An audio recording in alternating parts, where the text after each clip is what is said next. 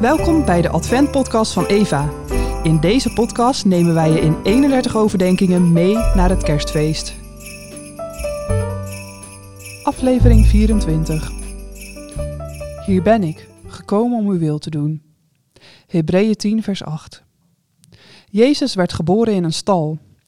Er stonden vast geen dieren te koekeloeren rondom de bevalling. De herders waren die nacht tenslotte buiten. En het zal er ook geen vieze bende zijn geweest. Jozef was zo'n loyale kerel, die heeft echt de boel schoongemaakt toen ze erin trokken. Maar waarom een stal? De dieren die daar in de winter stonden, waren het kostbaarste bezit van de bewoners en kon je daarom gebruiken als offerdieren.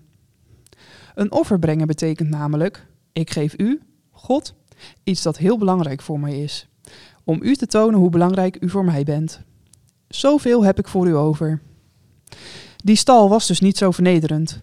Natuurlijk, het was geen paleis met gouden deurknoppen, maar ook niet een soort garage, laat staan het afvalhok. Het was de plek voor je koeien, schapen en geiten, het kapitaal in die tijd en daarmee het mooiste wat je aan God kon geven. Werd hij daarom in een stal geboren? Jezus gaf het kostbaarste wat hij had: zijn leven. Sindsdien zijn er geen offers meer nodig.